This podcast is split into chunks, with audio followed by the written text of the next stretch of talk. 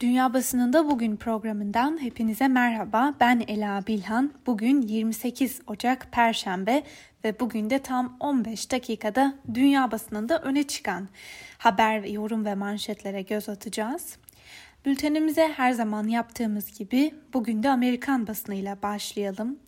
ABD Senatosu'ndan eski başkan Donald Trump'ın azli için başlatılan ikinci soruşturma sürecinin yani azil sürecinin de başarısız olacağı yönünde işaretler gelmeye devam ediyor. Azil duruşmasında görev yapacak olan 100 senatörün tamamı dün jüri üyesi olarak yemin etti. Ancak e, dünkü bültenimizde de değinmiştik hatırlayacaksınızdır. Dünkü oylamadan önce bile pek çok cumhuriyetçi senatör Trump'ı ayaklanmayı kışkırtmaktan, mahkum etmekten kaçınıyor. Voice of America'nın yorumuna göre yine de Trump'ın hüküm giymesi gerekiyorsa salt çoğunluk gerektiren ayrı bir oylama ile gelecekte bir daha kamu görevi üstlenmesi engellenebilir. Bu gelişme bugün Washington Post ve New York Times gazetelerinin de bir kez daha gündeminde. İki gazetenin anketine göre Cumhuriyetçi senatörler arasında Trump'ın mahkum edilmesine geniş bir muhalefet var. Washington Post 50 senatörden 29'unun eski başkanın mahkumiyetine karşı çıktığını ve New York Times ise bu kişi sayısının 27 olduğunu yazdı. Voice of America'nın değerlendirmesine göre mahkumiyet kararı için gereken 67 oy ise Trump'ın kaderini az sayıda cumhuriyetçinin eline bırakıyormuş gibi görünüyor. Ancak Trump'ı kongre baskını ile ilişkilendiren daha fazla kanıtın ortaya çıkması bu cumhuriyetçileri davayı yeniden değerlendirmeye zorlayabilir. New York Times bu konuyla ilgili Cumhuriyetçi Senatör Mitch McConnell'a dair bir yorum yapmış. McConnell Trump'tan bıktı ancak partisi o kadar da değil diyerek McConnell'a el yükseltti. Washington Post'tan Michael Scherer ve Josh Dawsey'nin bu konuda dikkat çeken bir analizi var. Doğrudan aktaralım. Cumhuriyetçiler kongre binasına yönelik saldırının ardından Trump ve ona sadık olanlarla yüzleşmekten kaçınacak. Cumhuriyetçi Parti'nin önde gelen isimleri iktidarı geri kazanma olasılıklarını arttırmak için partiyi bölme potansiyeli taşıyan bu hamleden geri durmayı planlıyorlar. Gazeteden Josh Hudson'ın haberine göre de dün resmen onaylanmasıyla Dışişleri Bakanlığı koltuğuna oturan Antony Blinken ilk 24 saatinde Trump yönetiminden çok çok farklı bir anlayışa sahip olduğunu gösterdi. Trump ekibinin yaklaşımının aksine bağımsız bir medyanın demokrasinin vazgeçilmezi olduğunu vurguladı. New York Times'ın gündemindeki bir diğer habere de çok kısaca göz atalım. Sağ kanadı temsil eden gruplar ülkede yeni tehditler oluşturmaya başladı. ABD İç Güvenlik Bakanlığı'ndan yapılan açıklamada seçim sonuçlarından hoşnut olmayan bir grup vatandaşın terör eylemi düzenleme girişiminde bulunma ihtimalinin arttığı ifade edildi. Artan tehdidin de haftalarca sürebileceği belirtiliyor. Joe Biden yönetimi Birleşik Arap Emirlikleri ve Suudi Arabistan'la yapılan silah anlaşmalarını geçici olarak durdurdu. Beyaz Saray'ın iki körfez ülkesine ilişkin bu kararı Trump yönetiminin yakın ilişkiler geliştirdiği Sünni Arap ülkeleriyle teması yeniden ayarlama adımları olarak değerlendiriliyor. Wall Street Journal gazetesi anlaşmaların gözden geçirme süresinin ne kadar süreceğine dair bir bilgi olmadığını da ekliyor.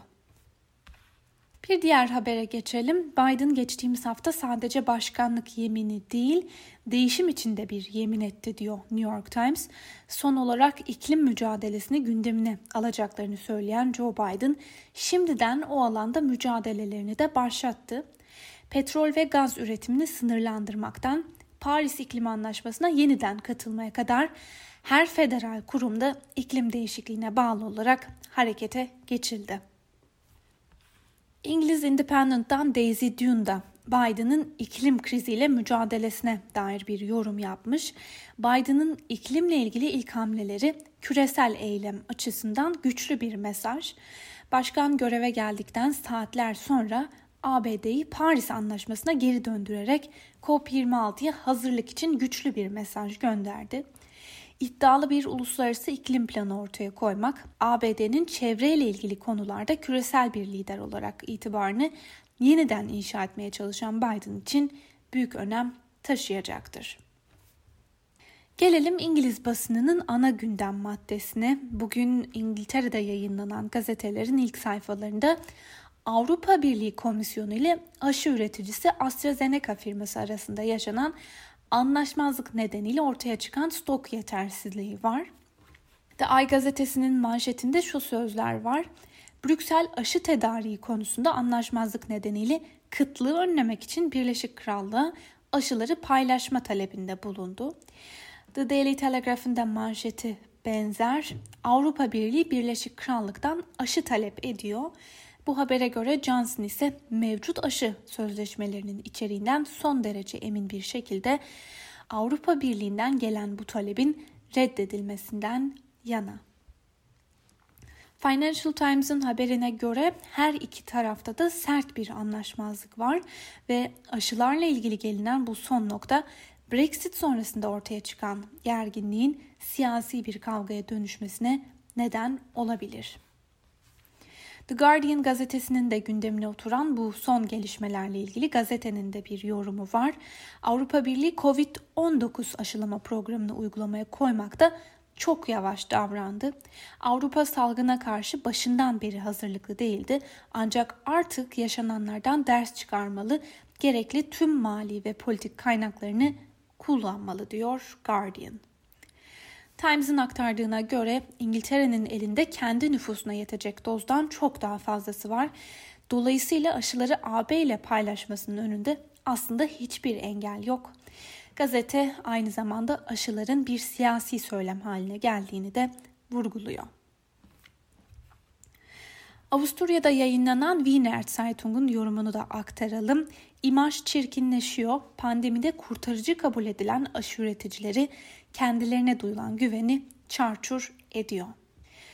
Hırvat basınından Jutarnyi List, AB ile AstraZeneca arasındaki çekişmenin tehlikeli sonuçları olabileceğini e, olabileceği konusunda uyarırken Belçika'da yayınlanan Le Soir ise sakin davranmak ve aşılama sürecini panik ve saçmalıkların yarattığı kafa karışıklığından uzak tutmak için gerekenler yapılmalı diyor. Alman Die Welt gazetesinin de manşetine bugün bu aşı konusunda yaşananlar taşınmış. Aşı cenderesi ya da aşı yokluğu diye belki çevirebiliriz. AstraZeneca ve AB birbirinin üzerine yürüyor sözleri taşınmış manşete. AB komisyonu AstraZeneca ile 400 milyon dozluk bir aşı anlaşması yaptı. Ancak şirket ilk çeyrekte 80 milyon doz yerine 31 milyon doz aşının ulaştırılabileceğini söylüyor. Aşıların üretim zincirinde yaşanan bir sorun Avrupa Birliği'nde büyük bir krize yol açtı. Çünkü planlanan aşılamalarında gecikeceği anlamına geliyor bu yaşanan sorun. Deutsche Welle'nin haberine göre AB komisyonuna bağlı bazı uzmanlar bugün İngiltere İsveç menşeli firmanın temsilcileriyle bir kriz oturumunda bir araya gelecek. AB komisyonu yeterli doz aşı bulunamaması ve şimdiye kadar İngiltere ve İsrail'e nazaran daha az insanın aşılanmaması nedeniyle eleştiri altında. Bu sonucun ortaya çıkmasında AB hukukunda izin sürecinin daha yavaş tamamlanmış olması rol oynuyor. AstraZeneca CEO'su teslimatlarda yaşanan gecikmeye sözleşmenin imzalanma sürecinin uzun sürmesini gösterdi. Deutsche Welle'nin bir diğer haberiyle devam edelim. Alman Meclisi nasyonel sosyalizm kurbanlarını andı. Almanya'da nasyonel sosyalizm kurbanları mecliste dün özel bir törenle anıldı. Yahudi soykırımından sağ kurtulmayı başaran Charlotte Knobloch konuşmasında AFD'li vekillere dönerek siz 76 yıl önce kaybettiniz dedi. Euronews'un bir haberine de göz atalım. Almanya'da hükümet bu yıl için daha önce %4.4 olarak açıklanan resmi büyüme beklentisini Covid-19'da ikinci dalga ve bununla gelen sert kısıtlamalardan dolayı aşağı yönlü revize etti. Bu yıl için Ekim 2020'de %4.4 olarak açıklanan resmi büyüme beklentisinin %3'e düşürüldüğünü ifade eden Ekonomi ve Enerji Bakanı Altmaier, Alman ekonomisinin kriz öncesi seviyeye 2022'nin ikinci yarısında dönmesinin beklendiğini de ekledi. Fransız Le Monde gazetesine de çok kısaca göz atalım. Kendilerini salgın sürecinde gözden çıkarıldıklarını düşünen öğrenciler öfkeli. Üniversitelerin kısmen açılması vaadiyle sağlık zorunlulukları arasında sıkışıp kalan hükümetin planının netleştirmesi talep ediliyor. Hükümet ise mevcut önlemlerin ve sokağa çıkma yasaklarının etkinliğinin yeterli olmadığını söylüyor. Bu arada Le Monde'un yorumuna göre kısıtlama önlemleri ne kadar erken alınırsa salgına karşı etkinliği de o kadar yüksek oluyor. Bültenimizin sonuna doğru yaklaşırken son dört habere daha göz atalım. Rus basınından Moscow Times'ın gündemindeki bir habere göre Rus polisi son olarak Navalny ve destekçilerinin Moskova'daki apartmanlarını ekibinin genel merkezini aradı. Öte yandan haberde cumartesi günü Navalny destekçilerinin yeniden toplanıp Putin yönetimini protesto etmeye hazırlandıkları hatırlatılmış. Moscow Times'ın bir diğer haberine göre Rusya'da muhalif siyasetçi Navalny'e destek amaçlı düzenlenen gösterilere katılma çağrılarını silmeyen sosyal medya platformlarına para cezası verilecek. Putin teknoloji devlerinin gücünden şikayetçi. İran ve İsrail arasındaki gerginliğe ilişkin bir haberi de sizlere aktaralım. İsrail Genelkurmay Başkanı Aviv Koçavi dün bir konferansta yaptığı konuşmada İran'ın nükleer programını önlemek için orduya yeni operasyonel planlar hazırlaması talimatı verdiğini duyurmuştu. Ve bunun üzerine son olarak İran'da İsrail'in Tahran'ın nükleer tesislerine muhtemel bir saldırı için orduya hazır olma talimatı vermesine Tel Aviv ve Hayfa'yı vuracağı tehdidiyle karşılık verdi. Ve son olarak İsrail basınından Yerusalem Post'un gündemdeki bir habere göz atalım. Hükümet yetkilileri bugün bir araya gelerek başarılı aşılama operasyonuna rağmen hızla artan vakalar karşısında alınacak yeni önlemleri belirleyecekler. Bazı seyahat yasaklarının uygulanması gündemde olduğu gibi ulusal bir karantina ihtimali de bir kez daha değerlendirilecek. Hastanelerin hala aşırı yük ile boğuştuğu bilgisi de paylaşılmış. Öte yandan kara sınırının da bugün içinde kapatılması bekleniyor diye yazmış Yerusalem Post. Sevgili Özgürüz Radyo dinleyicileri, Yerusalem Post'tan aktardığımız bu son haberimizle birlikte bugünkü programımızın da sonuna geldik. Yarın yani haftanın son gününde de dünya basınında öne çıkan haberleri aktarmak üzere bir kez daha sizlerle olacağız. Yarın 12 haberlerinden sonra tekrar görüşmek dileğiyle. Şimdilik hoşçakalın.